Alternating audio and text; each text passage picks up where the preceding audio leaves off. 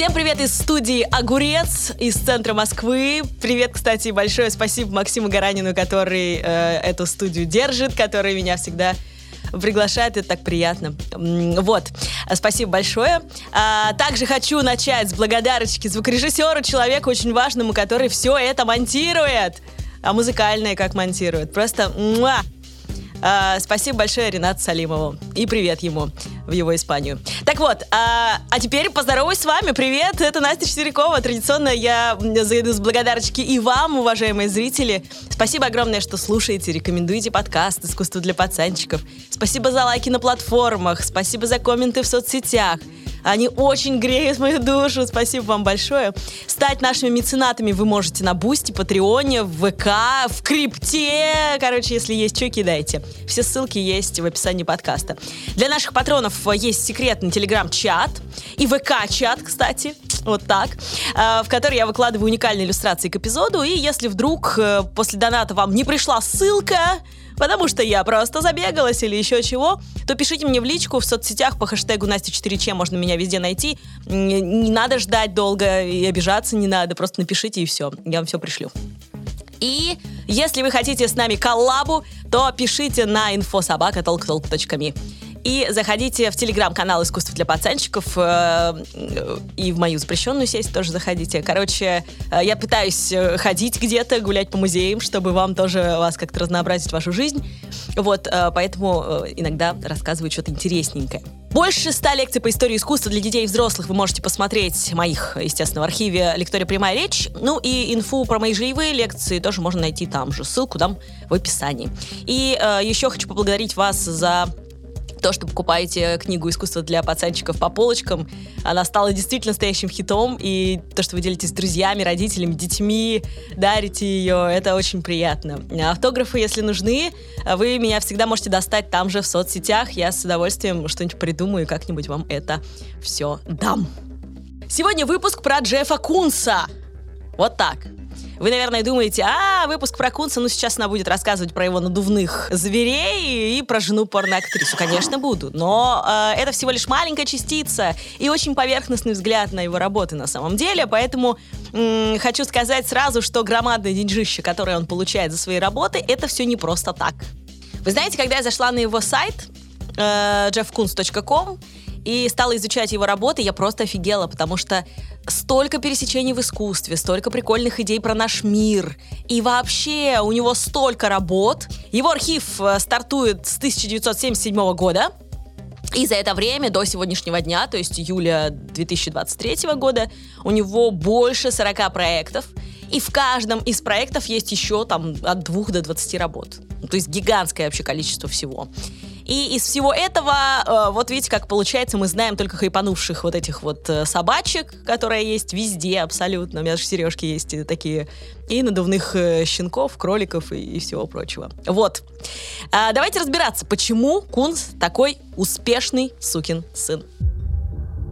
Начнем мы с того, где в современной культуре успел засветиться Джефф Кунс, который сам является современной культурой тоже. Come to me.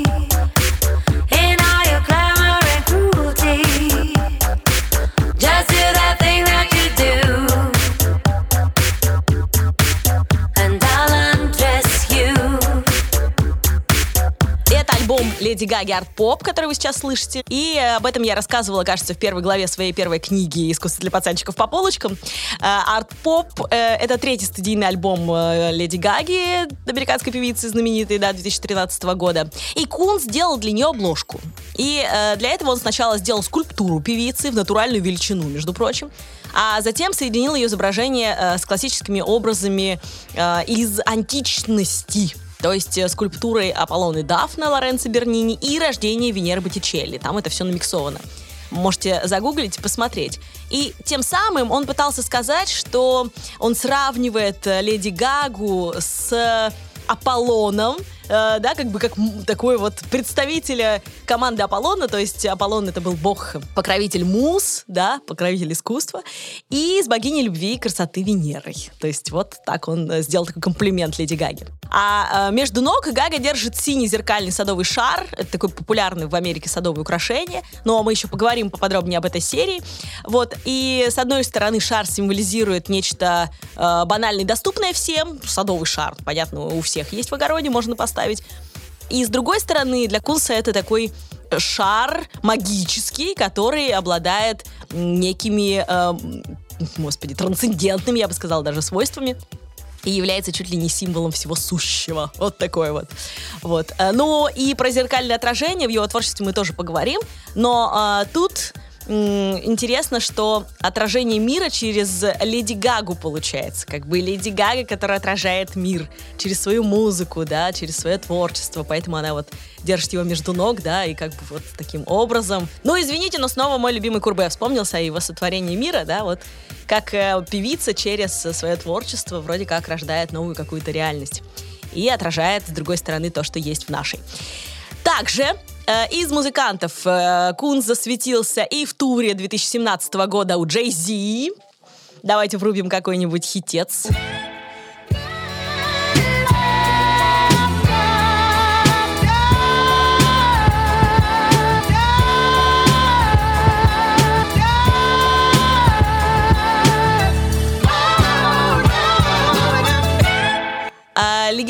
Легендарная надувная собака Кунса была фоном оранжевая собака Кунса. У него они в разных цветах, каждая стоит по-разному. Оранжевая самая дорогая. Вот, э, и э, она была фоном, на котором Джей Зи выступал на сцене. То есть вот такой вот он создал как Малевич «Черный квадрат» создал, да, для оперы э, «Победа над солнцем», а у Джей Зи Джефф Кунс. Ну, понимаете, какая эпоха, такие и, э, собственно, герои в искусстве. И в отличие от реальных скульптур, которые сделаны из стали у Кунса, Кунс создал крупномасштабную надувную собаку, как воздушный шар качестве вот этого сценического образца. Так что есть и настоящий воздушный шарик э, кунцевский. 12-метровая оранжевая надувная собачка была у, Дже, у, у Джей Зи фото с выступления в Уэнстон парке Джей Зи э, вы можете найти в интернете, а можете посмотреть в секретном чате, я его обязательно выложу. Джефф Кунс всегда был фанатом Джей Зи, говорилось в пресс-релизе к этому выступлению. Ну и э, дальше говорилось о том, что Джей Зи является давним поклонником Кунса как художника, а не как Кунса-предпринимателя даже. Хотя это очень спорная штука. Джей Зи, мне кажется, в восторге от того и от другого, потому что в 2013 году э, у него была песня, премьера песни Пикассо. Э, я ее уже упоминала, когда мы говорили с вами про Марину Абрамович, потому что она снималась э, в клипе под эту песню. И э, там он э, говорит в этой песне про то, как он э, мечтает э, жить богато. И вот что он поет в частности. Давайте послушаем а я перевожу вам. Я просто хочу в своем доме Пикассо. Нет, не в доме, в своем замке я хочу Пикассо.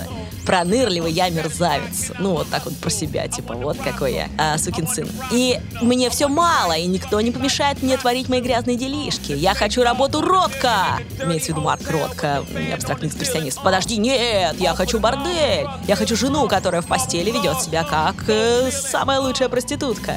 Ну, там пожестче, но я так стараюсь э, красиво говорить. Короче, а, давай с головой окунемся в любовные утехи в грязном отеле, детка. Там, где на потолке вентилятор, это все ради любви э, к наркоторговле. Поет он. А, ну, понятно, чтобы дымок рассеивался. Мраморные полны, золотые потолки. И что за чувство? К черту все, я хочу миллиард воздушных шариков от Джеффа Кунса. Я просто хочу надувать и, или, или лопать, там можно по-разному перевести, э, как презервативы их в своих апартаментах. Вот такая вот э, прикольная, э, прикольный текст, да, и снова про Джеффа Кунса, снова про его вот этих надувных дорогущих зверей. И э, это еще не все. Если вы думаете, что Джефф Кунс это только поп-культура, нифига подобного. А, в частности, он и поработал для балета. И это очень интересная штука. Балет этот 89 -го года рождения. А, и он сделал надувной костюм свиньи. Он очень потешный, там такая свинья, и из нее балетные ножки торчат. Э, Кунц разработал этот костюм для балета Эрмитаж балет. Э, э, называется балет «Презрение».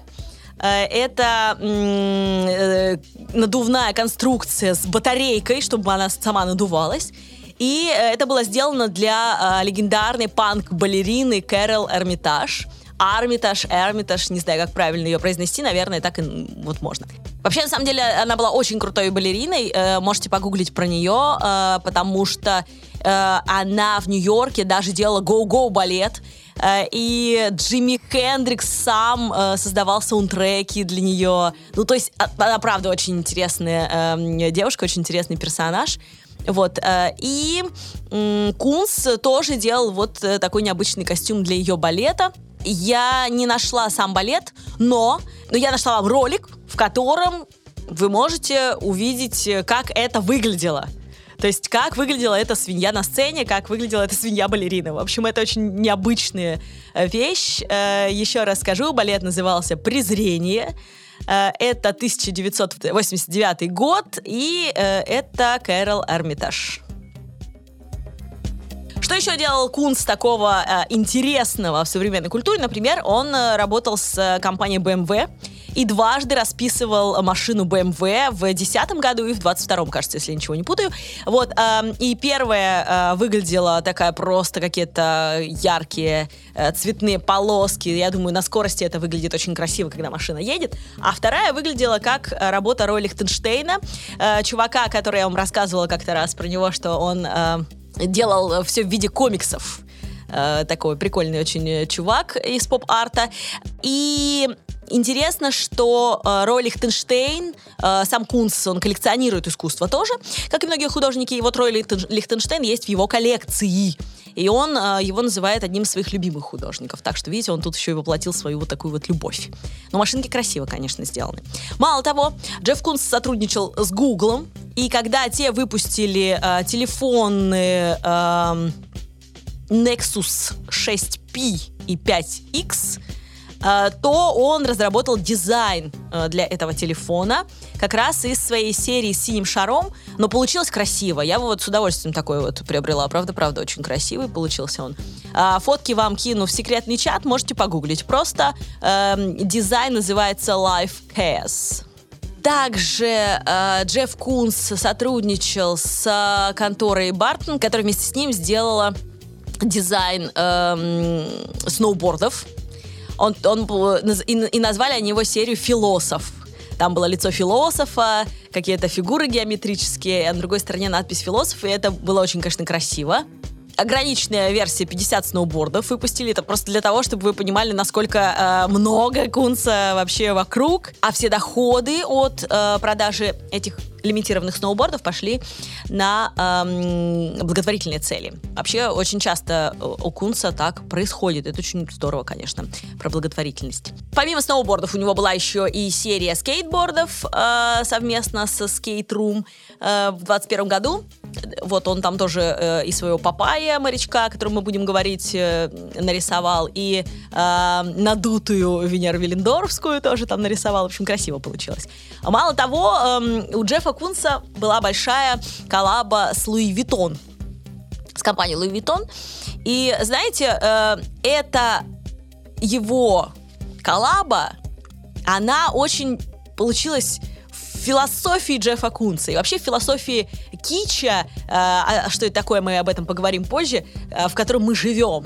То есть вот эти вот... Я, я очень люблю носить вещи, э, на которых нарисовано искусство, да, и тут тоже на рюкзаках Ван Гог, на рюкзаках Боттичелли, на рюкзаках вот самые-самые-самые топовые, самые распространенные, самые растиражированные э, и на сумках, да, э, художники, их картины.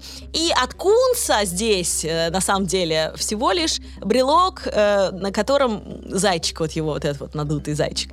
Все. Получается, что он как бы вот прямо это, это самый такой эталонный пример, мне кажется, кича. То есть, да, ты берешь самое популярное произведение искусства, наносишь его на какой-то вот объект, который прикладной, который все хотят, потому что это Louis Vuitton, все хотят Louis Vuitton, да, и так далее. Э, и делаешь желанным таким образом еще и искусство. Ну, в общем, здесь вот очень интересные пересечения. Я думаю, что вы это поймете, когда мы будем об этом подробнее разговаривать. Это был 2010 год. Вот. А, я думаю, что где-то на каких-нибудь сайтах можно найти э, что-нибудь из этой коллекции до сих пор.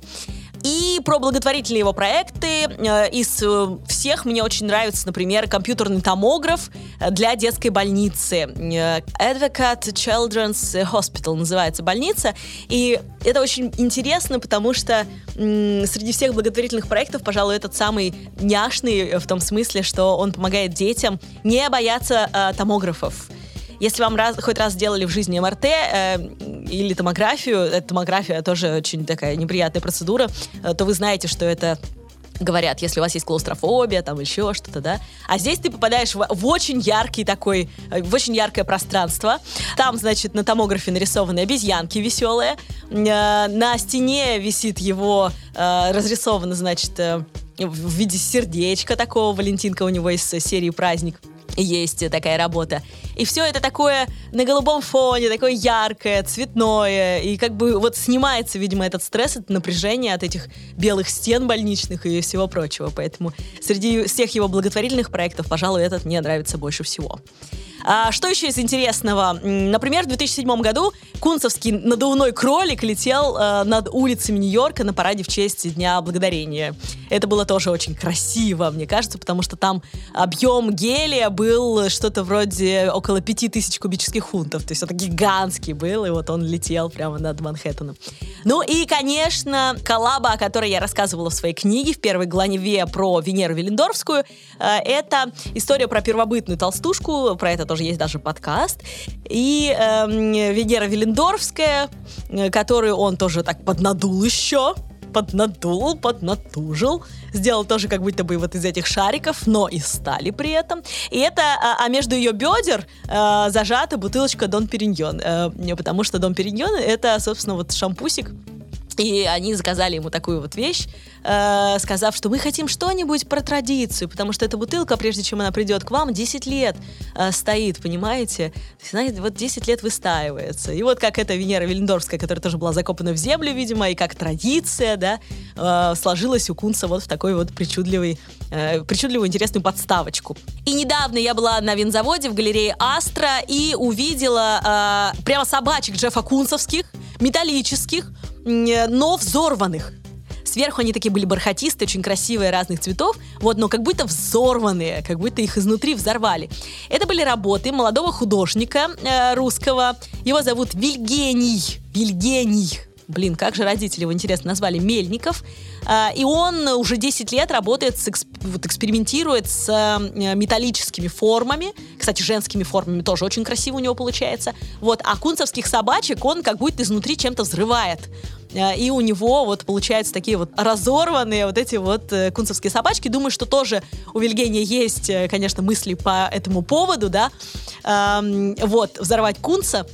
Но они смотрятся очень красиво, я даже думала о том, чтобы себе прикупить такую собачку, но, кажется, они кончились. Э, можете погуглить э, Вильгений Мельников, собачка 2022 года. Точно знаю, что у него, вы видите, 60 тысяч рублей стоит э, работа. Ну, можно поднакопить, вполне себе купить. И э, знаю, что эти работы в инсте я видела, что продаются тоже у него.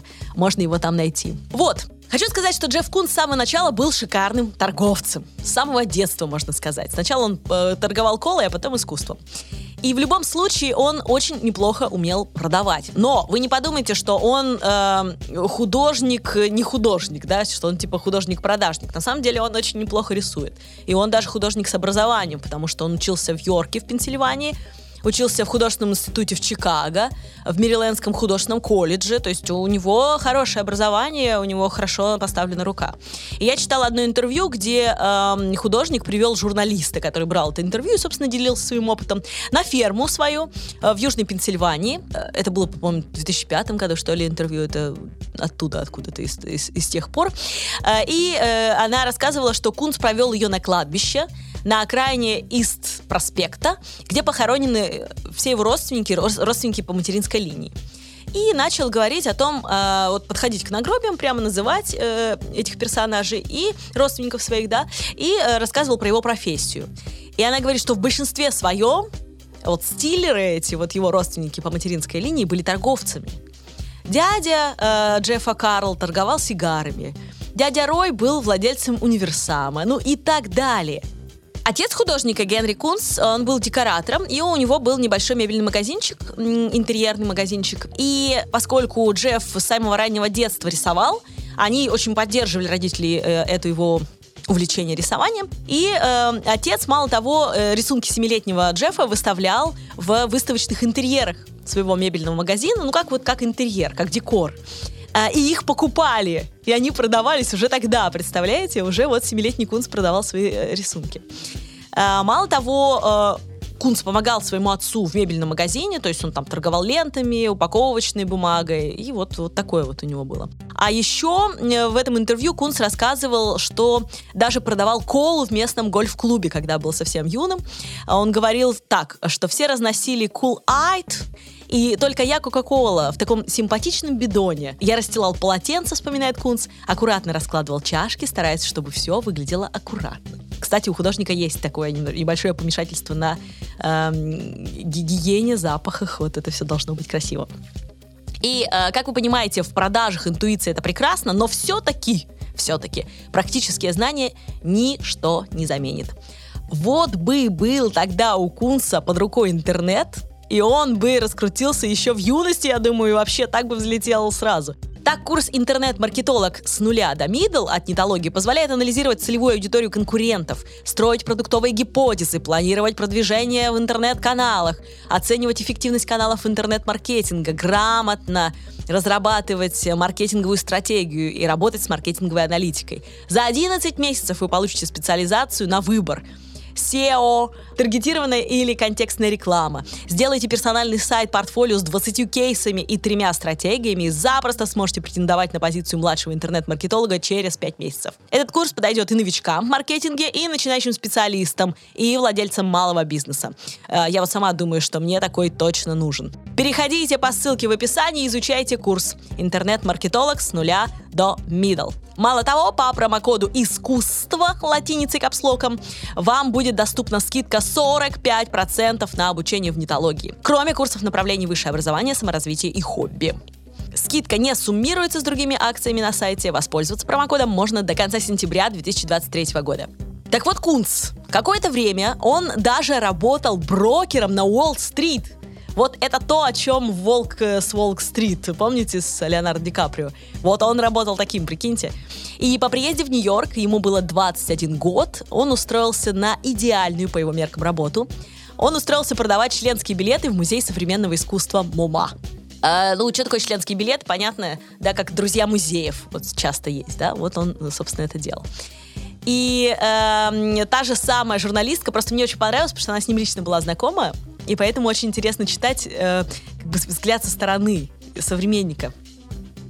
Так вот, она э, рассказывала, что она наблюдала в МОМА, как э, Кунц дефилирует по вестибюлю в очень вызывающих нарядах. То есть представьте себе молодого музейного сотрудника в каком-нибудь музее современного искусства. Вы вот пришли и увидели там э, Джеффа Кунца, э, у которого потрясающие аксессуары. Например, бумажная манишка, или два галстука, или надувные цветы вместо бус.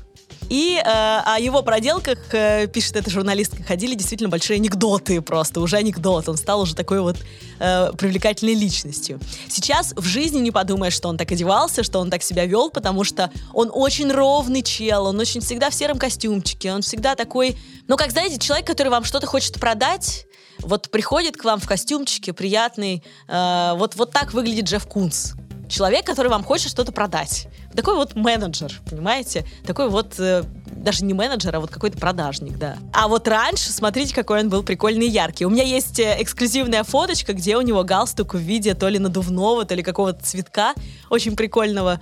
А в секретный чат обязательно скину. Но можете погуглить его в юности, фотографии дофига. И э, однажды этот его прикид в юности э, с ним сыграл злую шутку. Директор музея вот MoMA подошел к нему и вежливо э, попросил его повторить трюк Гудини, цитирую я, и исчезнуть на некоторое время. А почему? А потому что должна была в музее прибыть делегация из России. И э, директор очень надеялся уговорить русских раскошелиться на пару выставок. Но боялся, что если они увидят вот такого вот Кунса, вот такого сотрудника, что это их отпугнет. Ну, потому что русские, э, видимо, он считал очень консервативными. Ну, вообще, так и есть.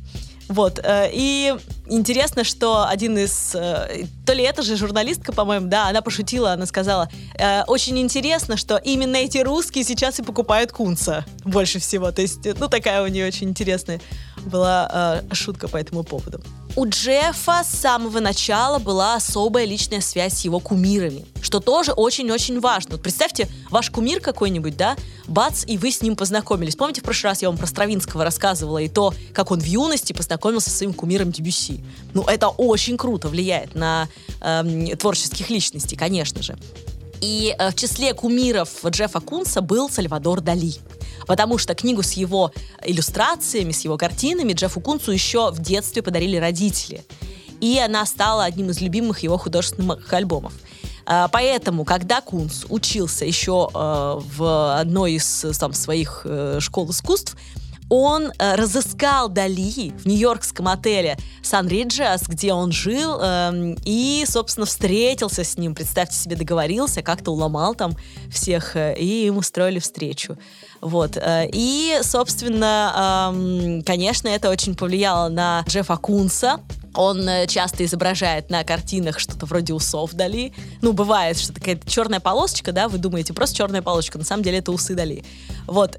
И мало того, этот отель, у меня сразу... Э, я, недавно в Москве я представляла фильм, который называется «Быть Сальвадором Дали» э, с Беном Кингсли э, в главной роли. И а там как раз идет речь про вот этот вот поздний период жизни Дали, когда он в этом отеле в Нью-Йорке тусовался со всей тусовкой, да. И там тоже мальчик приходит к нему просто вот познакомиться, так вот с бухты-барахты, да, становится его помощником. И э, если у вас будет возможность посмотреть, просто посмотрите с этой точки зрения, как вот Кунс, да, молодой, просто попробуйте это совместить в голове, мне кажется, что это очень интересная история. А, мало того, э, в творчестве Джеффа Кунса есть знаменитый лобстер, долишный вот этот делианский лобстер.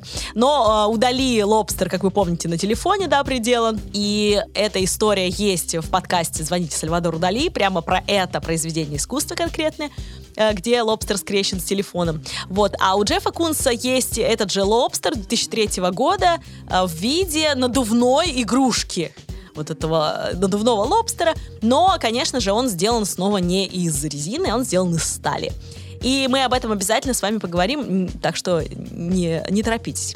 И эта работа, этот лобстер, известна тем, что в 2008 году она, среди прочих, принимала участие в выставке в Версале, само собой шокировала зрителей высокого искусства. Это вот безвкусностью кричащей кичем этим. И э, там снова были вот эти версальские защитники э, чести Версаля, которые говорили, какого хрена вообще вы тут делаете? Я вам рассказывала про этих защитников в связи с Мураками, но э, Кунс был до Мураками, он был первым, кого э, выставили в Версале. В частности, вот этого, этот привет Сальвадору Дали, да, этого замечательного псевдонадувного лобстера. У нас в подкасте уже были художники, которых называли Уорхолом были уже такие художники, например, тот же Мураками, да, его называют вот таким японским Уорхолом. Кунца тоже называют Уорхолом, потому что у него есть своя фабрика, как и у Мураками, как и у Энди Уорхола, который все это дело начал. И э, он, э, Джефф Кунс, когда получил признание в 80-х годах, он сразу же построил свою студию-завод в Сохо в Нью-Йорке. Там сначала было 30 сотрудников, сейчас там больше 150 сотрудников. Э, мало того, он является э, президентом корпорации Джефф Кунс э, LLC, это ООО такое по-нашему. Вот, э, и собственно, вот больше 150 сотрудников сейчас у него. Кун создает свои идеи, модели на компьютере, ну а коллектив, собственно, занимается их воплощением. Да, собственно, воплощением на компьютере тоже занимается кто-то, а он просто вот идейный такой вдохновитель. Э, есть у меня фотографии с его фабрики, есть видео хорошее, я вам тоже его кину эм, э, на YouTube-канале Тейт, галереи Тейт лондонская, я взяла его. Э, и это хорошее видео, где вы можете посмотреть, как э, э, Кунс работает, да, что он делает, вот как, как это все происходит. Но сам Кунс называет Энди Уорхола своим поп-арт отцом, а, а дедом, как вы думаете, кого он называет? Правильно, Марсель Дюшана, что очень логично, конечно. Вот, поэтому такие у него вот предки, можно сказать. Ну и, видимо, э, своим э, наставником, да, он считает еще и Сальвадор Дали. В общем, очень, очень интересные пересечения, их будет много, э, я вам сегодня о них расскажу. И вот сам Кунс очень говорит интересную фразу о том, А, а, а как вот эти вот пересечения художников в искусстве происходят? А как происходит вот это вот сработничество с ними, да, вот эта синергетика, господи, какие сложные слова сегодня говорю. В общем, как э, один художник влияет на другого? Он говорит так. Так же, как любой организм реагирует на окружающую среду, адаптируется к ней, проходя через перемены и преобразования, наша культурная жизнь меняет нас. Искусство сопровождает человека на протяжении его биологического существования и трансформирует нас. Я сильно изменился, поскольку узнал Моне. Мане, а, Мане, Мане, это Эдуард Мане. Я сильно изменился, поскольку узнал Эдуарда Мане. Мане изменился, потому что встретил Гою. У Гои был Веласкес, у Веласкеса древние греки. И так происходит на протяжении всей истории. Это правда, и смысл искусства — это выход за прежние рамки достижения чего-то более высокого. Мои работы отражают это. Очень хорошая фраза, чтобы действительно вот понять, как это все происходит, и что мы не плагиатим других художников, да, говорит Кунц. Мы растем, мы как бы отталкиваясь от них, растем и развиваемся дальше. Абсолютно так и есть. Самые ранние работы Кунца относятся аж к 1977 году. И э, напомню, что на, на момент записи подкаста, это июль 2023 Кунцу сейчас 68 лет. 68 лет. И эм, уже в первых вот этих работах э, появляются те самые надувные персонажи-игрушки. Такой кичевый детский мир э, в интерпретации Кунца. У него одна из первых работ на его сайте это «Я сказал тебе однажды, я сказал тебе дважды». Вообще его сайт можете использовать вместо иллюстраций, потому что у него есть раздел с его работами, и там прям можно по порядку идти и вот так вот смотреть все, о чем я говорю, собственно. И еще Одна штука, с которой он не расстается на протяжении всего своего творчества, это зеркала. Так на работе 1978 года полка с губками, губки отражены в зеркале. А, и в те же годы в зеркалах отражается телефон у него, например. А, но к зеркалам мы еще вернемся. Это важная, интересная история, которая поможет нам понять Кунца. Давайте поговорим об этих кунцевских фетишах, резиновых игрушках, зеркалах э, и прочем, а, потому что это реально интересно. Итак, надувные игрушки. Почему так? Сам Кунс говорит, мне уже за 60, и я по-прежнему люблю игрушки. Вам это кажется странным? Уверен, что многие взрослые не прочь поиграть. Ведь за мои пластиковые объекты и разноцветные стекляшки они выкладывают миллионы. Почему я делаю надувных зайцев и больших кукол? Они позволяют быть понятным большому числу людей, с которыми мне хочется пообщаться. Секрет успеха – работа с сильными эмоциями. Они связаны с сексом и властью. Кажется, Фрейд говорил, что люди всегда смеются над правительством, сексом и отправлениями прямой кишки. Эти темы занимают всех без исключения, поэтому публика откликается на мои работы. Меня ненавидят, обожают, но главное на меня реагируют.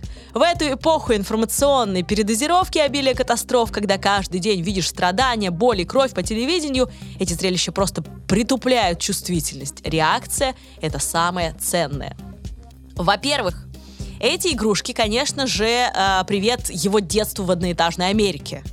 Э, например, у него есть э, работа, которая называется «Сплит-рокер», это пластмасс, у него есть там пластмассовая версия 95 -го года и версия, сделанная из цветов, эм, которую он установил э, на, рядом с Нью-Йоркским Рокфеллер-центром в, 2000, в 2000 году. Вот этот сплит-рокер. Сейчас я объясню, что это такое, только скажу про цветы. Очень интересно. Эм, дело в том, что в 1990 году вышел фильм «Эдвард Руки-ножницы» с Джонни Деппом.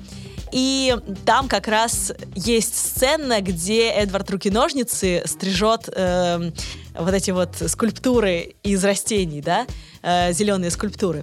И Джефф Кунс вдохновился этим, и у него же уже в 91-м там году появляется э, вот этот его щенок гигантский, который, кажется, сейчас стоит около Бильбао, э, и в, засаженный цветами, да, конструкция, которая засажена цветами. То есть на него влияет очень какие-то фишки из массовой культуры. И вот этот вот сплит-рокер, он тоже стал знаменитым именно после того, как его засадили цветами. И на том видосе, который я вам уже э, рекомендовала, да, как работает э, Кунс, э, там как раз есть о том, как это делали, как засаживали эту большую композицию цветами. Она гигантских размеров, просто гигантских размеров. Вот, я вам это видео тоже скину. И очень интересно, что Ирина Кулик, э, лекцию которой я с трудом слушала, потому что там очень плохое качество было. Вообще ее лекции очень клевые, я всегда их рекомендую про современное искусство, когда идет речь Так вот, э, Ирина Кулик говорила, что она как-то была в музее э, где-то за границей и увидела э, фигуру оленей из растений. И такая подумала, о, это новая скульптура Кунца, которую я еще не видела. А оказалось, что это была выставка работ Тима Бартона по мотивам собственно, вот его Эдварда Руки-ножницы, да, то есть, э, и это еще раз подтверждает, что откуда эту штуку взял э, Кунц у себя.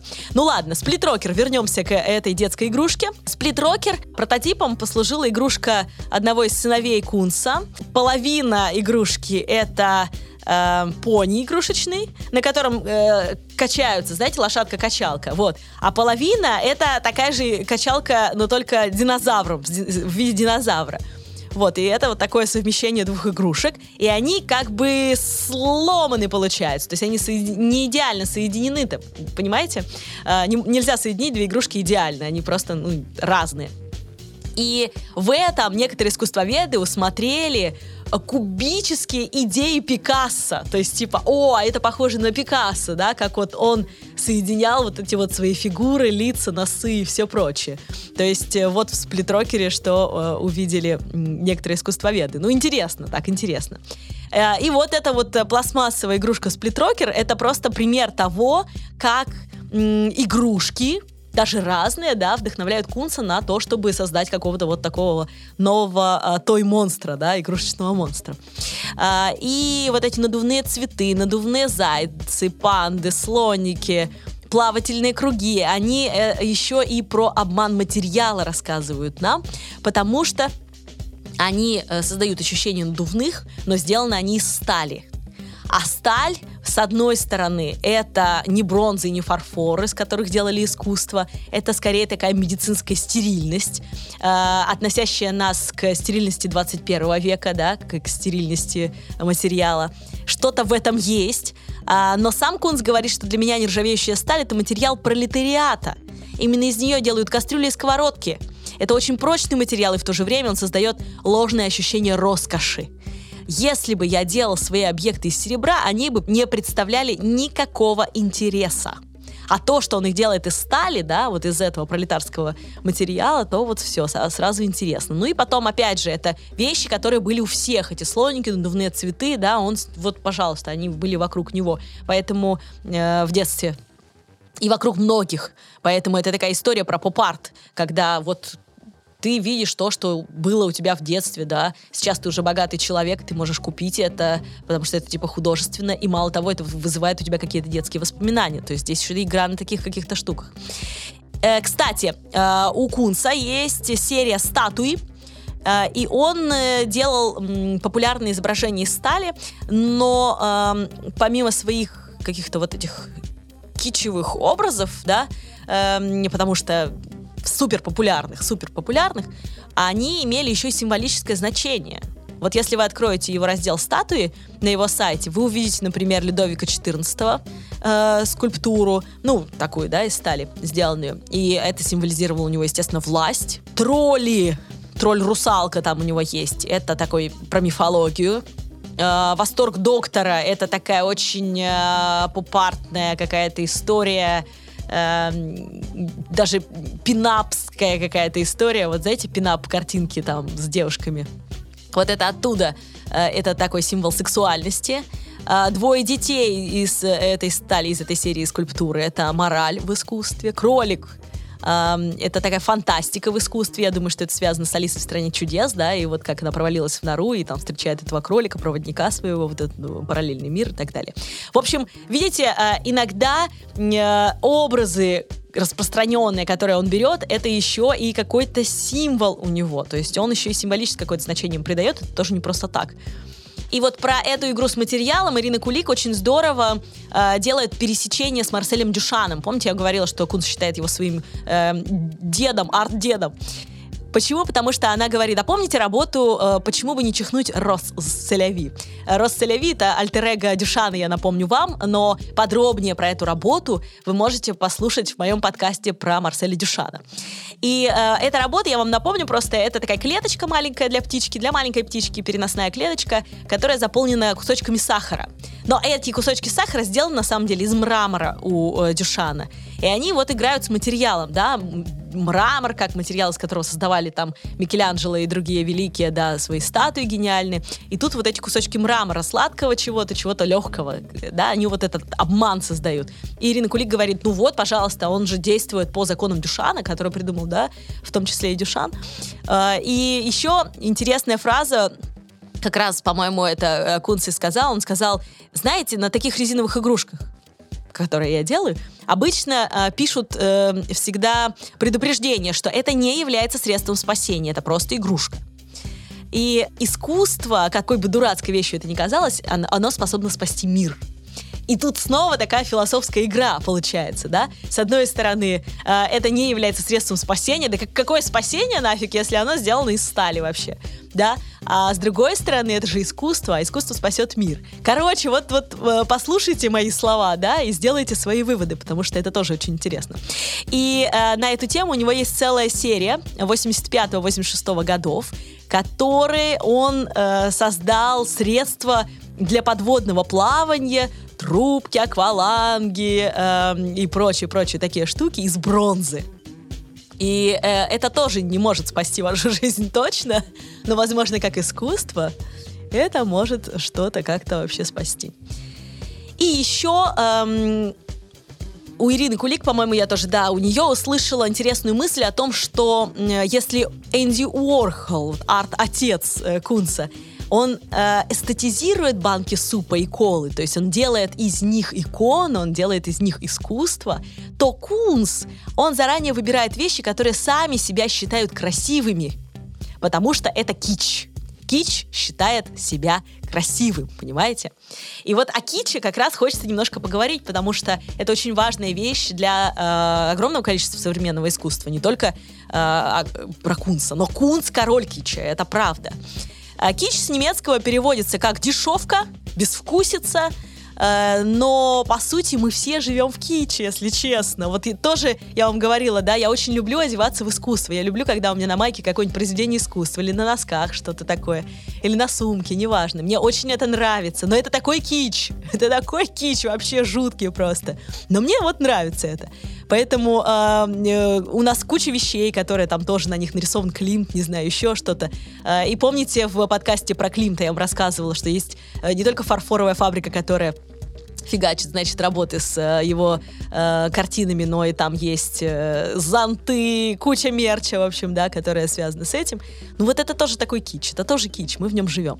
Чтобы разобраться в киче, э, задачка с звездочкой, как говорили в школе, э, я вам э, дам как две культурологические статьи, если осилите, будете большими молодцами. Э, вообще, мне кажется, что вы уже готовы к этому, честно говоря. Э, слушая подкаст «Искусство пацанчиков», вы уже так поднаторели в этом. Можно давать задание со звездочкой. Так вот, есть статья «Авангард и кич» 1939 года. Заметьте, 1939 года. Ссылку вам на нее я дам. Ее написал Климент Гринберг, это американский арт-критик, он очень много писал про абстрактный экспрессионизм. Вот, вообще он выходец из Российской империи, он еврейского происхождения и выходец из Российской империи, если что. Вот, ну интересная такая личность. Вот, он умер в 94 году, там что-то уже ему было под 90 лет. И он что пишет? Он пишет, что кич — это индустриальный продукт индустриальной революции. И он объясняет это с исторической точки зрения. Смотрите, что он говорит. Крестьяне, переселившиеся в большие города и ставшие пролетариатом и мелкой буржуазией, во имя повышения собственной эффективности научились читать и писать. Но не обрели досуга и комфорта, необходимых для наслаждения традиционной городской культурой. Теряя, тем не менее, вкус к народной культуре, почвой которой была сельская местность и сельская жизнь, и в то же время сталкиваясь с новым социальным переживанием – скукой. Новые городские массы стали оказывать влияние давление на общество, требуя, чтобы их обеспечили пригодной для потребления культурой. Для того, чтобы удовлетворить спрос нового рынка, был изобретен новый товар – кич предназначавшийся для тех, кто, оставаясь безразличным и бесчувственным к ценностям подлинной культуры, все же испытывал духовный голод, томился по тому отвлечению, которое могла дать только культура определенного рода. Понимаете, да, о чем речь? Э, и это так интересно, то есть я кич с этой стороны э, не рассматривала никогда, а тут вот хрясь, и ты думаешь, ну да, ну конечно, так и есть. И это он так мило обозвал просто деревенщинами нас с вами. Ладно, он пишет, кич — это подменный опыт и поддельные чувства. Кич — воплощение всей той фальши, что есть в современной жизни. 39 год, я напоминаю. Кич как будто не требует от своих потребителей ничего, кроме денег. И вот это абсолютно в точку про то, что делает, собственно, э, Кунц. И вторая статья, тоже задание со звездочкой, уже 69 -го года, Сол Левита. Э, Сол Левит э, это художник э, на самом деле, э, и он делал такие, э, ну как, не знаю, как какие-то сетки в пространстве. Такой он э, минималист, короче. Сол Левит, у него есть э, статья, тоже ссылку вам кину на нее, э, называется «Параграфы о концептуальном искусстве». И э, он говорит о том, что очень сложно испортить хорошую идею плохим воплощением. Он говорит о том, что главное в искусстве — это идея. И как бы вы ее не воплотили, в том числе и Кичева, да, это не испортит идею, которую художник туда вложил. Это тоже очень про Кунса. И сам Кунс говорит про кич вот что. Я знаю, что некоторые разграничивают высокое и низкое искусство, но я никогда так не думал. Я верю в искусство и его силу. И мне кажется, что сама концепция низкого искусства подразумевает приговор и сегрегацию, то есть отделение. То же самое в отношении высокого искусства. Верящие в него люди ощущают, будто должны что-то знать перед тем, как начать творить. Эта концепция разоружает художника и не придает ему силы. Хотите творить? Творите. Можете не творить? Не творите. да, то есть вот, пожалуйста, идите и делайте. Э, вот. Но, конечно, придумать это тоже надо придумать. И лучшей иллюстрацией Кича у Кунса является его серия «Банальность» конца 80-х годов, скульптурки э, из такой американской бытовой кичевой культуры, вот о которой как раз э, я сейчас вам читала. Э, например, у него есть э, очень милая работа, называется «Вступление в банальность» 1988 года, где три ангелочка, типа, вроде как э, подталкивают большую свинью. Но это такое, как, такие статуэточки, милые статуэточки, которые иногда дарят как сувениры, и ты думаешь, господи, куда мне теперь это деть? Вот. Уверена, что похожие есть у каждого дома. Если не у вас дома, то у бабушек и мам точно где-нибудь припрятаны такие. И вот у Кунса они тоже есть, но они увеличены, и иногда это размер гигантский. И как будто из этих кичевых статуэточек из серванта они превращаются в какую-то глобальную скульптуру. И даже становятся таким образом более значительными, что ли. То есть увидим ли мы это в шкафу у нашей бабушки, такие, господи, как бескусица, да? И увидели мы это у Кунса гигантских размеров, да, и с ценником в 50 миллионов, там, не знаю, тысяч миллионов долларов, да, вот, э, естественно, это разные вещи. И из этой же серии, например, у него есть медведь и полицейский. Они сделаны в размер человеческого и медвежьего роста, соответственно. 1988 года работа. А, и, кстати, про рост. Это тоже история не нова в искусстве. Чтобы посмотреть на вещи иначе, их надо посмотреть в увеличении, желательно в городском пространстве. Подобное Кунс подчерпнул, я думаю, у класса Ольденбурга. Это американский скульптор шведского происхождения. Он умер в прошлом году в возрасте 93 лет. Э, и у него есть очень много прикольных работ. Э, погуглите, например, огрызок его, э, который это такой гигантский огрызок, в котором можно укрыться от солнца, например. Ну, что-то вроде остановки нашей, в виде огрызка. Или, например, огромная ложка с вишенкой на конце. Это мост на самом деле такой. То есть это повседневные вещи, на которые мы редко обращаем внимание, тем более, что мы не можем увидеть в них красоту, но когда их превращают в ленд-арт, то есть объекты в уличной среде, э, то они привлекают в наше внимание и становятся какими-то значимыми, да. Вот и у Кунца то же самое. Он берет, например, фарфоровую балерину Леночку.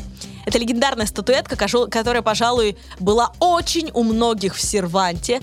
Делала таких фарфоровых статуэточек Оксана Леонтьевна э, Жникруп, Э, она родилась в Чите, но она считается украинской художницей советской. Она скульптор-фарфорист, э, член Союза художников Украины, то есть ну, такая приличная в этом смысле у нее заслуг. Вот. Ее статуэтки, между прочим, были известны во всем мире, потому что участвовали во многих, от Советского Союза, участвовали во многих выставках декоративно-прикладного искусства. И поэтому вот эти фигурки, э, в частности, балерин Жникрупа, они очень известны, они очень известны. Возможно, у вас такая есть дома. Вот, например, э, погуглите Жникруп, Оксана Жникруп, э, балерина Леночка, 1954 года. А теперь погуглите Джефф Кунс, сидящая балерина, 2017 года. В 2010 Кунс выкупил у дочери художницы, а та тоже художница, э, права на использование этой работы в своих целях. В этом смысле, кстати, Кунц молодец, он всегда очень юридически все оформляет хорошо. Ну вот, видимо, э, искусство продаж, э, работа брокером, не знаю, дала ему этот опыт. И м, только когда он сделал эту балерину в 2017 году в гигантском размере, установил около Рокфеллер-центра, э, это один из самых крупнейших офисных центров в Нью-Йорке, да, э, начался скандал. Только когда он сделал ее огромной, когда она была у него в э, маленьком миниатюрном виде, ну, в виде статуэтки, ей всем было плевать, что это э, Жникрупа а вовсе не Кунц придумал. Э, никто как не обращал внимания. А в семнадцатом году, когда она стала гигантской, конечно, все обратили внимание, начали его обвинять в плагиате, но э, вскрылось, что Кунц на самом деле купил права на использование этой работы, поэтому никаких проблем нет. И... Эм, кстати, э, деревянная версия этой балерины Кунса была продана на торгах в Лондоне за 93 тысячи с лишним э, фунтов. То есть это ну, прям очень много. И любопытно, что э, на сайте магазина завода «Ракета» э, вчера проходила мимо на Тверской, их, как раз мимо их магазина, вот, э, фигурирует эта фарфоровая статуэтка под названием Оригинальная статуэтка балерина Джеффа Кунца работы Оксаны Жникруп. А, и она оценена около э, там 500 евро, что-то такое.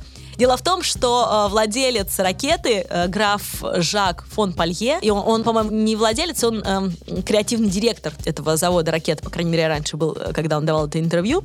И он имеет одну из самых больших коллекций балерин в мире и э, в том числе э, работы Жникруп, конечно, у него тоже есть в коллекции. И он говорит, я так горжусь, что современное искусство совсем не существовало бы без России. Кандинский, Малевич были первыми создателями абстрактного искусства. И ныне популярное искусство кич тоже родилось в России, говорит он вот как раз про эту историю со статуэткой. И, кстати, именно работа Кунца огромного размера привлекла внимание к статуэткам художницы украинской, ну и возродила к ней интерес, э, и даже выставку организовали ее работ э, на Западе. Поэтому, видите, Кунц тоже в этом смысле э, вот такой вот провел, хороший, хороший пиар провел. Вот. По поводу размера. Тот же теоретик Сол Левит написал, э, что когда зритель ощущает себя карликом, глядя на огромные размеры произведения, это давление акцентирует физическое и эмоциональное преобладание формы, в результате чего теряется идея работы.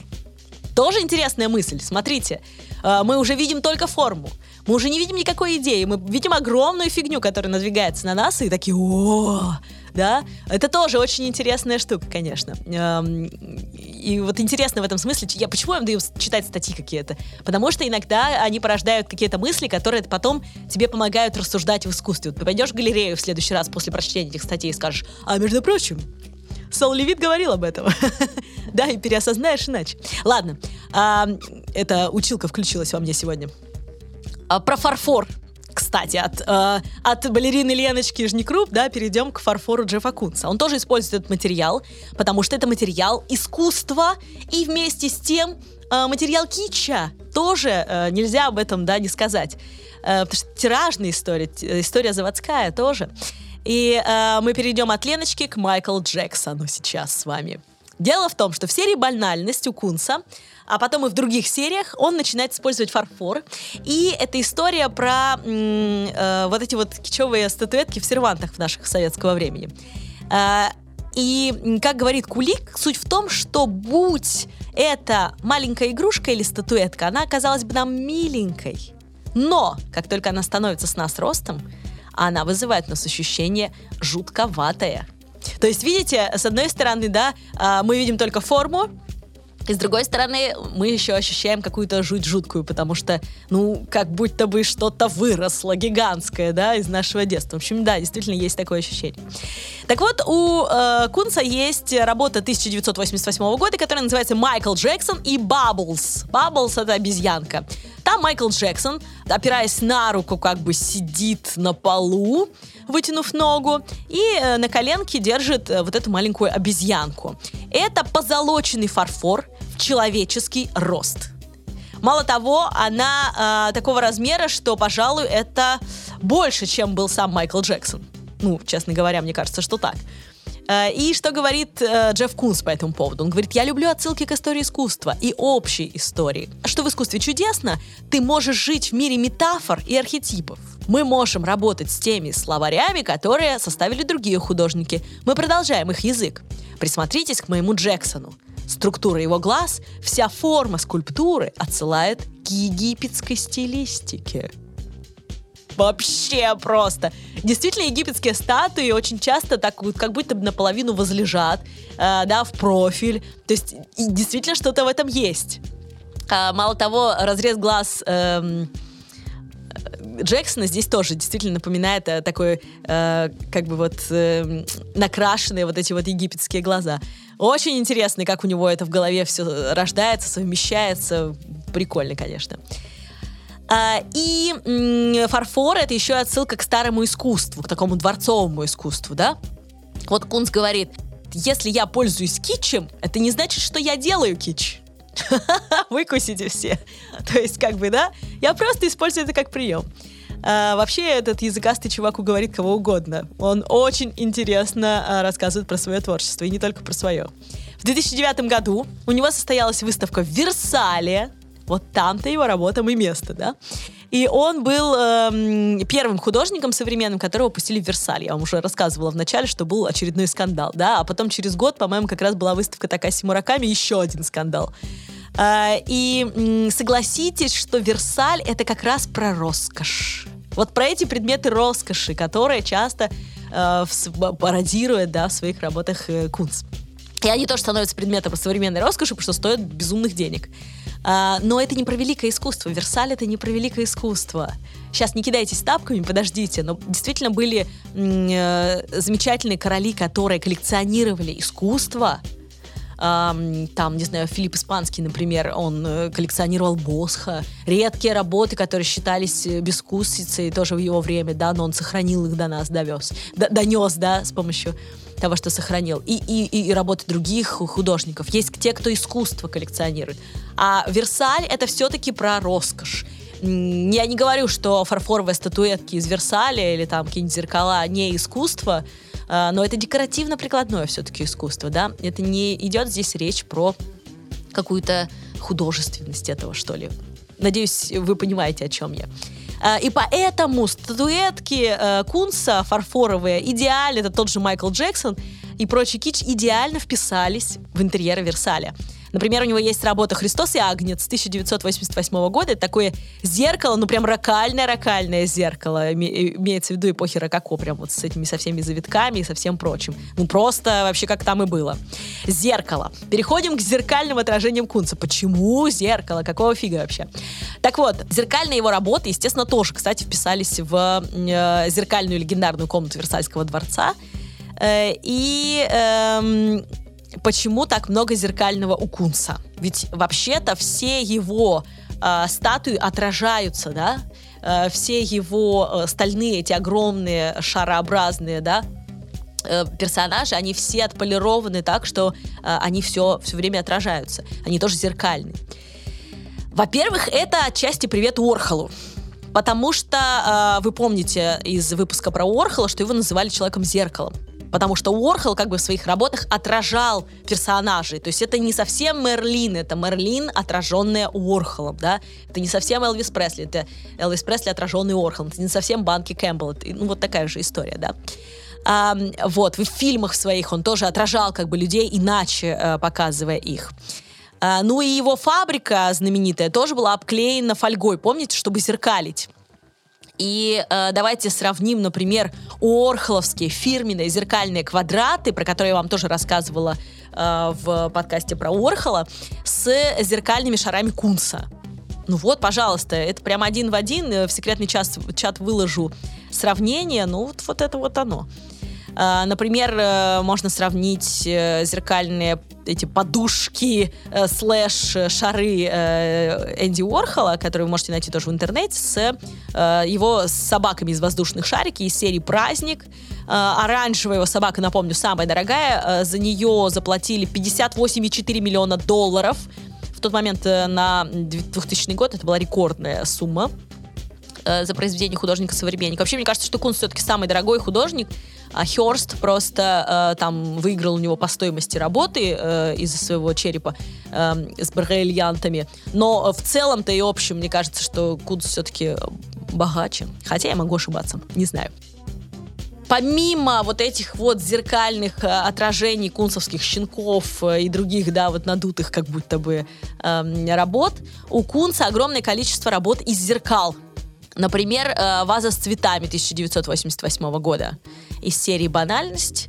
Вот, она тоже вся сделана из зеркал. Так вот, что пишет сам Кунц. В 2014 году он давал интервью и сказал, роль зеркал за зайцем и цветком то есть за ними, да, за фигурами, подчеркивать вашу важность, потому что искусство полностью зависит от вас. Вы ему необходимы, это он к зрителю обращается, к нам с вами. Стоит вам переместиться, и отражение меняется. Таким образом, зеркала утверждают важность присутствия зрителей и намекают на то, что восприятие всего происходит только у него в голове. Тым-тым, помимо Орхоловской зеркальности, я бы даже сказала за зеркальности, да, понимаете, как бы к Алисе снова какие-то отсылки. Так вот, эм, Ирина Кулик очень здорово нашла связь с Робертом Смитсоном. Роберт Смитсон, это американский художник 60-х, 70-х годов. Он что-то, по-моему, умер в 35, что ли. Ну, в общем, совсем молоденький. Он был родом из Нью-Джерси. И с детства он ползал по всяким шахтам, карьерам, каменоломням. Если вы из какого-то промышленного городка, вы, наверное, его поймете. И в тех местах природа видела всякое, в том числе и динозавров, потому что там, когда раскапывают, да, находят очень много останков. И он, как художник, решил перенести время и память которые заключены в этих камнях, да, в этой земле, эм, он решил, в минералах, там, не знаю, и так далее, в э, галерею.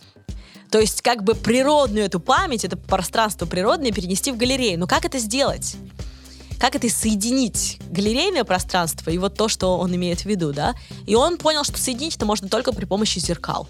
Вот посмотрите, пожалуйста, работу Роберта Смитсона, которая называется Rocks and Mirror Square э, да, то есть камни э, и э, зеркальная площадь 1971 года, или скалы и зеркальная площадь. Там просто камни, э, которые, как бы, между ними зеркала поставлены. И если ты ложишься, например, я видела, как дети смотрят эту картину, они ложатся на землю и смотрят прямо в это зеркало. Ну, на землю, в смысле, на пол в галерее. И э, получается, как будто они видят э, не просто камушки, а они видят э, скалы, да, себя на фоне скал. Можно представить себя э, таким великаном, да, на фоне скал. В общем, очень интересный эффект. Скажу. Или, например, его работа «Эссенская почва и зеркала» 1969 года. Она состоит из 12 зеркал и почвы, привезенной из Эссена в Германии. И, кстати, если работа будет утеряна, ну или там земля рассыпется как-то в галерее, то а, за э, этой землей придется ехать в Германию. ну, у него так вот, понимаете. Земля имеет важный смысл. В ней заключена какая-то память, в ней заключена информация. Нельзя другую землю взять, в ней будет другая информация заключена. И вот она тоже между зеркал. Эта земля положена таким пригорочком небольшим. И тоже создает вот такой вот интересный эффект соединения. Вроде как это искусство, а вроде как и природное, да. И ты можешь заглянуть туда, ты можешь тоже побывать там внутри в этой пожить. И вот, э, когда вы посмотрите у Джеффа Кунса «Губки и двухстороннее зеркало» 1978 года, вы тоже увидите этот же эффект, как у Смитсона. То есть прямо он повторяет это. Но Кунс использует зеркала и фишку, придуманную Смитсоном, э, для, тоже для того, чтобы перенести на самом деле простые вещи в галерею, в пространство искусства. То есть из разряда повседневности эти губки перенести в разряд искусства. Каким образом? Опять с помощью зеркала. И в этом смысле это тоже очень-очень интересно. Как с помощью зеркал можно массовую культуру да, вот перенести в музей, сделать из нее искусство. И вторая важная штука про зеркала это наше в них отражение, которое уже так вот косвенно упоминалось. Так вот, в работах Кунца отражается все окружающее пространство. И каждый зритель, и в вещах Кунца мы видим себя. Мы видим свое детское «я», свое недоверие его вселенной. Мы видим вообще все свое отражение во всех смыслах этого слова, да, если даже мы какие-то глубокие найдем там смыслы. Так что э, проникнуть в его работы э, достаточно просто подойти к ним и отразиться в них. Вот и все. Пам-пам, все сработает. Но э, Конечно, это не подойдет для перфекционистов, потому что Кунс сам ненавидит их. «Я, правда, не верю в идеальное», — говорит он. «Перфекционизм похож на фетиш. Он как собака, которая бегает за своим хвостом. Он ни к чему не ведет, поэтому я не участвую в этом. Но я верю в то, что нужно пытаться вызвать доверие у зрителя. В конце концов, нам не важны неодушевленные предметы. Они лишь метафора для людей. Нужно передавать важные для нас и других людей ценности». М-м, Кунста оказывается о высоком. Для Кунца эти ценности могут быть во всем вообще в разных вещах. Например, ему самому очень близко было кредо мультяшного персонажа морячка Папая, а, который э, говорит так, Кунс говорит про это все так. А одна из самых известных фраз моряка Папая «Я такой, какой я есть».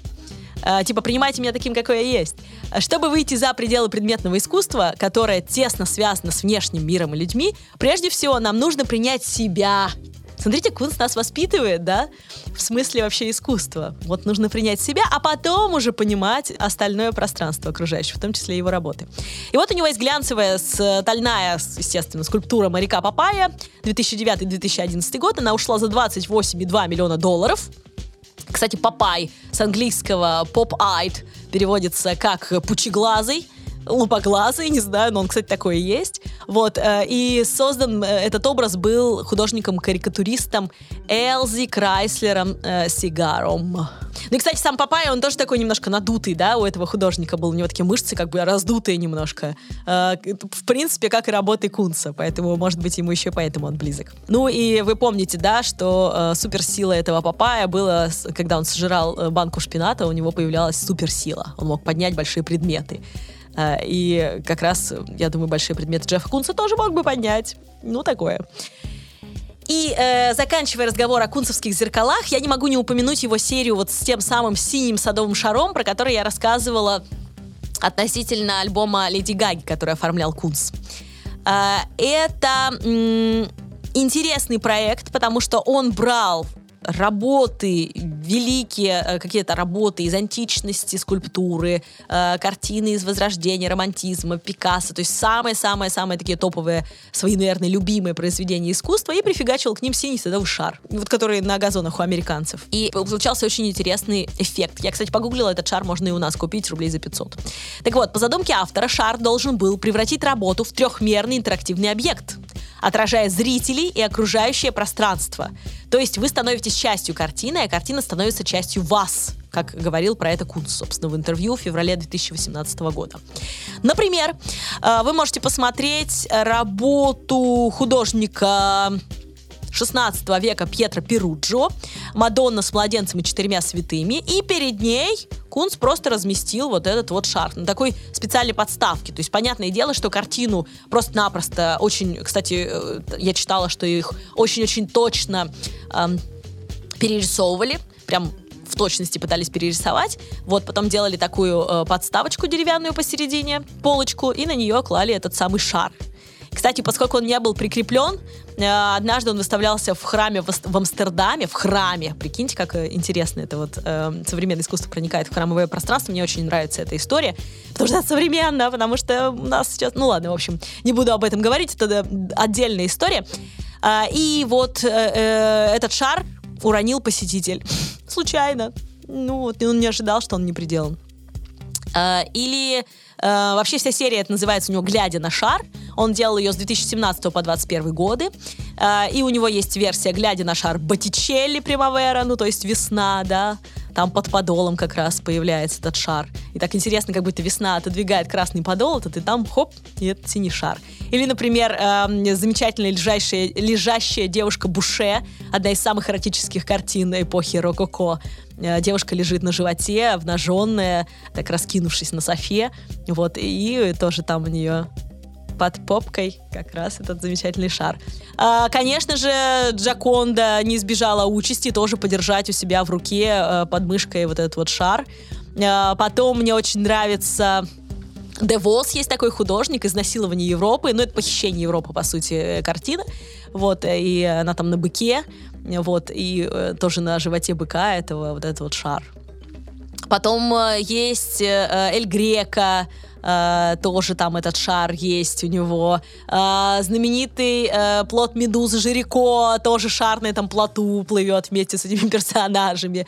У Пикассо э, пара, э, картина его пара, и вот там на щеке одного из персонажей мужских как раз э, тоже этот шар. Потом на скульптурах тоже, а на скульптурах это очень прикольно смотрится, там он уже его приделал, э, чтобы он точно не упал, а может и нет, кстати, это было бы еще интереснее, но, по-моему, предел все-таки. Потому что на античных скульптурах скульптурах э, он у него как бы, э, как сказать, в таких местах располагается, где он как будто балансирует. И это тоже создает очень интересный эффект. Например, э, антиной, Дионис, э, и вот э, на голове там у него где-то между цветов э, на венке вот он располагается. Или, например, Геркулес Форнезе, э, тоже там он расположил его на плече у Геркулеса. Очень так неустойчиво это выглядит. Э, очень много разных классных работ. Например, Фавн э, Барберини, прекрасный, раскинувшийся такой, ноги раскинувшиеся, голый. Фавн, э, и у него он на коленочке этот шар. В общем, прикольно. Помимо античных и каких-то таких классических работ, он берет и своего арт-деда Дюшана, берет его знаменитый сушку для бутылок, о которой я говорила тоже вам в подкасте про Дюшана, и ставит сверху просто на эту сушку вот этот свой, свой синий шар. Садовый. Ну и, кстати, о Шарах и Дюшане. Не подумайте ничего плохого, но хотела вам рассказать еще а, об одной его очень классной штуке. У Кунца э, есть много работ, в которых он вслед за Дюшаном выставляет в галерее предметы, да, редимент, мы помним, что это называется. Например, он выставляет э, вакуумные пылесосы, которые выставлены в специальном ящике, в котором тоже вакуум. То есть вакуум в вакууме. Такая философия пустоты, такой Джон Кейдж, можно сказать. 4.33. Про него тоже, кстати, есть выпуск в «Искусстве посадчик». Видите, вы уже подкованы просто, если вы слушаете подкаст. С вами уже можно э, просто обо всем разговаривать. Вы такие, а, ну да, это слушал, это я все знаю. Это просто отличная уже штука. Так вот, у него есть про шары, да, вернемся. У него есть работа знаменитая э, с аквариумом и баскетбольными мячами, которые побеждают гравитацию. Сначала он их просто в воду положил, но потом понял, что они как-то в хаотичном порядке там шевелятся, и это не то. Э, и он привлек к работе над этой работой нобелевских лауреатов, я не шучу сейчас, серьезных ученых, как это делал Сальвадор Дали, да, он изучал науку современную, да, и воплощал это в своих работах. А здесь то же самое. А, Кунс э, привлек нобелевских лауреатов, и они создали специальную жидкость, в которой эти мечи будут располагаться ровно друг от друга и будут курсировать все посередине, то есть они будут статичны в середине, без всяких там привязываний и прочего. Это такая специальная жидкость. Правда, ее приходится менять раз в год, а, но или раз в месяц, я уж не помню, но типа это вот это вот история. И мало того, а, знаменитую акулу заформалиненную Дэмина Херста вдохновила именно эта работа Кунса. Потому что она тоже была в коллекции Чарльза Саачи, а именно Чарльз Саачи тот коллекционер, богатей, который дал денег Херсту на акулу. Сказал, сделай что-нибудь интересное, да, и вот он взял, сделал акулу. Так что видите, как искусство переплетается тут, очень интересно. Равновесие, 1985 год, это серия работ, где вот есть в разных интерпретациях эти баскетбольные мячи, которые как будто висят вот в этом вот водном пространстве. Там есть два мяча, три мяча, есть как у, э, у Орхола, типа много мячей в таких э, специальных полочках. И что говорит про это Кунц? Кунц говорит, в основном я человек идеи, я физически не участвую в производстве, у меня нет необходимых способностей, поэтому я иду к высшим людям. Работаю ли я со своим литейным цехом или в физике, я всегда стараюсь поддерживать целостность работы. Недавно я работал с лауреатом Нобелевской премии Ричардом П. Фейманом. Я а, также работал с Вассерманом и Грином в Массачусетском технологическом институте. Я работал с многими ведущими физиками и химиками страны. Вот, пожалуйста, как раз ради этой работы. Ну и в финале будет душетрепещущая, душераздирающая история про его жену порноактрису и серию работ «Сделано на небесах». Фоточки обязательно приложу. Джефф Кунс, э, на фотографии можете погуглить, э, фотография называется Джефф Кунс и его жена Илона Сталлер на фоне скульптуры из серии «Сделано на небесах». 90-й год. Красавчики. А Джефф Кунс, кстати, в молодости очень горяч был, мне кажется. Очень был горяч.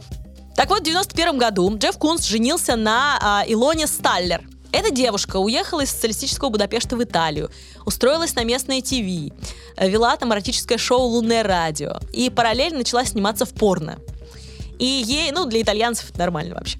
А, ей дали итальянское прозвище Чичолина, и вот, собственно, она таковой стала. И постепенно она в своем шоу начала выступать э, с лозунгом «Make love, not war», «Занимайся любовью, не войной», да, это привет э, Йоко Оно, э, тоже выпуск о ней есть у нас в искусстве для пацанчиков.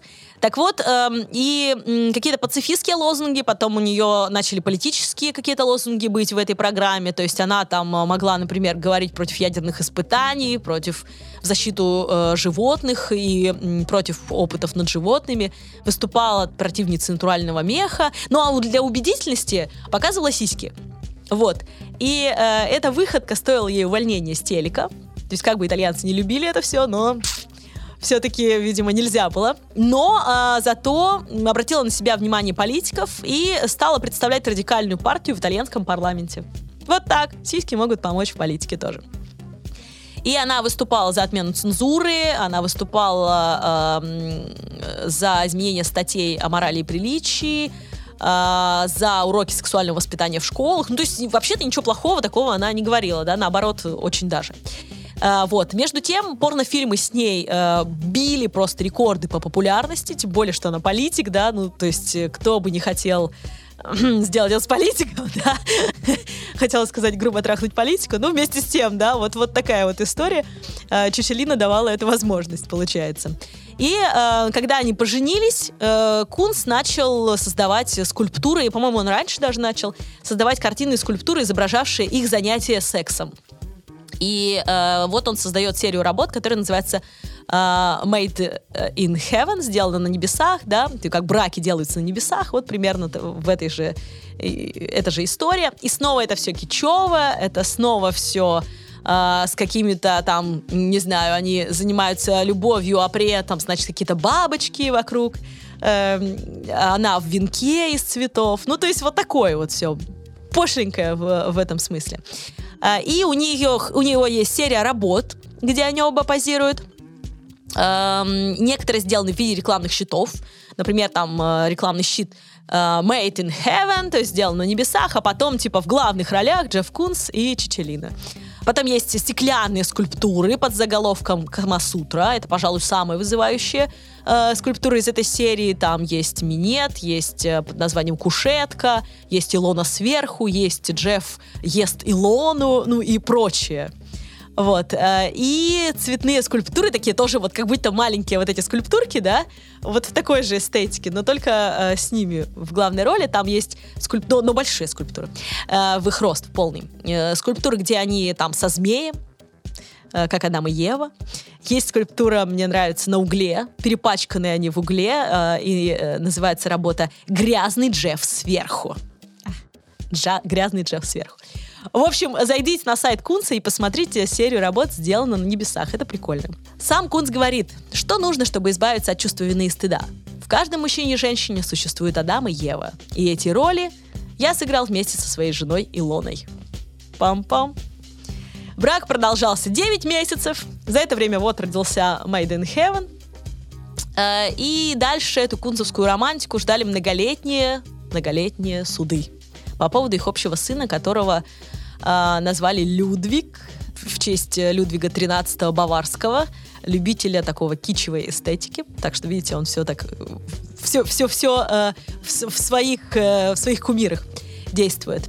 Ну и, собственно, Сталлер э, Чичолина покинула США вместе с годовалым ребенком. То есть она его украла, по сути, сбежала. И дальше очень долго они судились э, с Кунсом. В итоге Кунцу присудили право отцовства. Он доказал, что она типа не может воспитывать ребенка. Но так или иначе, э, в итоге там что-то были, по-моему, алименты в 15 тысяч евро, что-то такое. В общем, в итоге он все равно живет с матерью. и он сейчас уже вырос, стал большим, фоточку его выложу, стал красавчиком, кстати, ну и неудивительно, они оба очень симпатичные, а, и он фигачит NFT, да, а, и NFT его, ну, такие, знаете, как... Эм, такой недокунс. Немножко недокунс. Вот. Но похожие на кунса тоже такие игрушечные э, персонажи. Немножко тоже дутенькие такие. Вот. Э, и вот, вот делает NFT, продает. Ну и после, э, после этого неудачного брака... А, кстати, после э, этой истории, что она увезла годовалого их ребенка, Кунс э, основал фонд поддержки вот таких вот украденных детей. То есть э, для него это ну, было стрессом все-таки.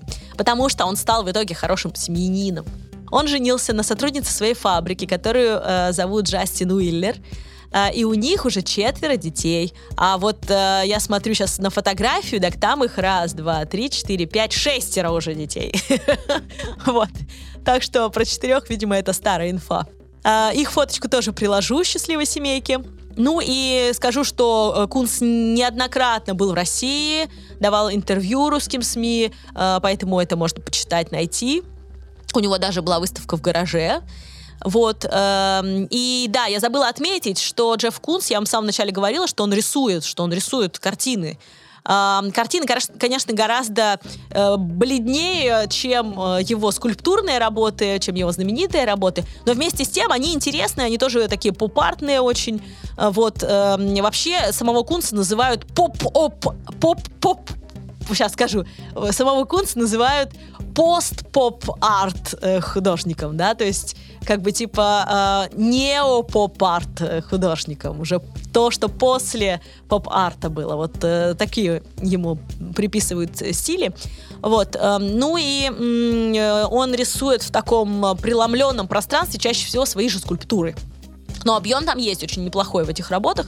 Вот, э, поэтому можете зайти у него на сайте в самом конце, когда вот работы будете листать, там есть э, издание, печать написана. Это вот то, что как раз он э, ну, то, что, то, что можно посмотреть, какие-то его работы живописные. Э, в 22 году издательство Мастерс э, выпустило книгу «Шеф Кунс. Песни невинности и опыта». Э, я видела ее на сайте подписных изданий, вот поеду скоро в Питер и куплю обязательно, и расскажу вам, что за книжка. Пока не читала ее, но знаю, что автор ее искусствовед и научный сотрудник Российского института истории искусств, вот, собственно, Алексей Бобриков. Алексею Бобрикову привет! Книжечку обязательно найдем, почитаем. И всем, кто планирует познать Кунца вместе со мной или без, я хочу передать слова Кунца, которые, наверное, он обратил каждому из нас. Я пытаюсь создавать произведения искусства, которые вызвали бы определенную реакцию у любого зрителя, вне зависимости от его происхождения. Чтобы, глядя на них, он мог сказать «Да, мне это нравится». Если у зрителей нет такой реакции, то это только потому, что у них есть уже предубеждение против моих работ. Но со временем они смогут отбросить это предубеждение и сказать «Знаете, это глупо, но мне нравится. Это очень здорово». Да пребудет с вами сила искусства.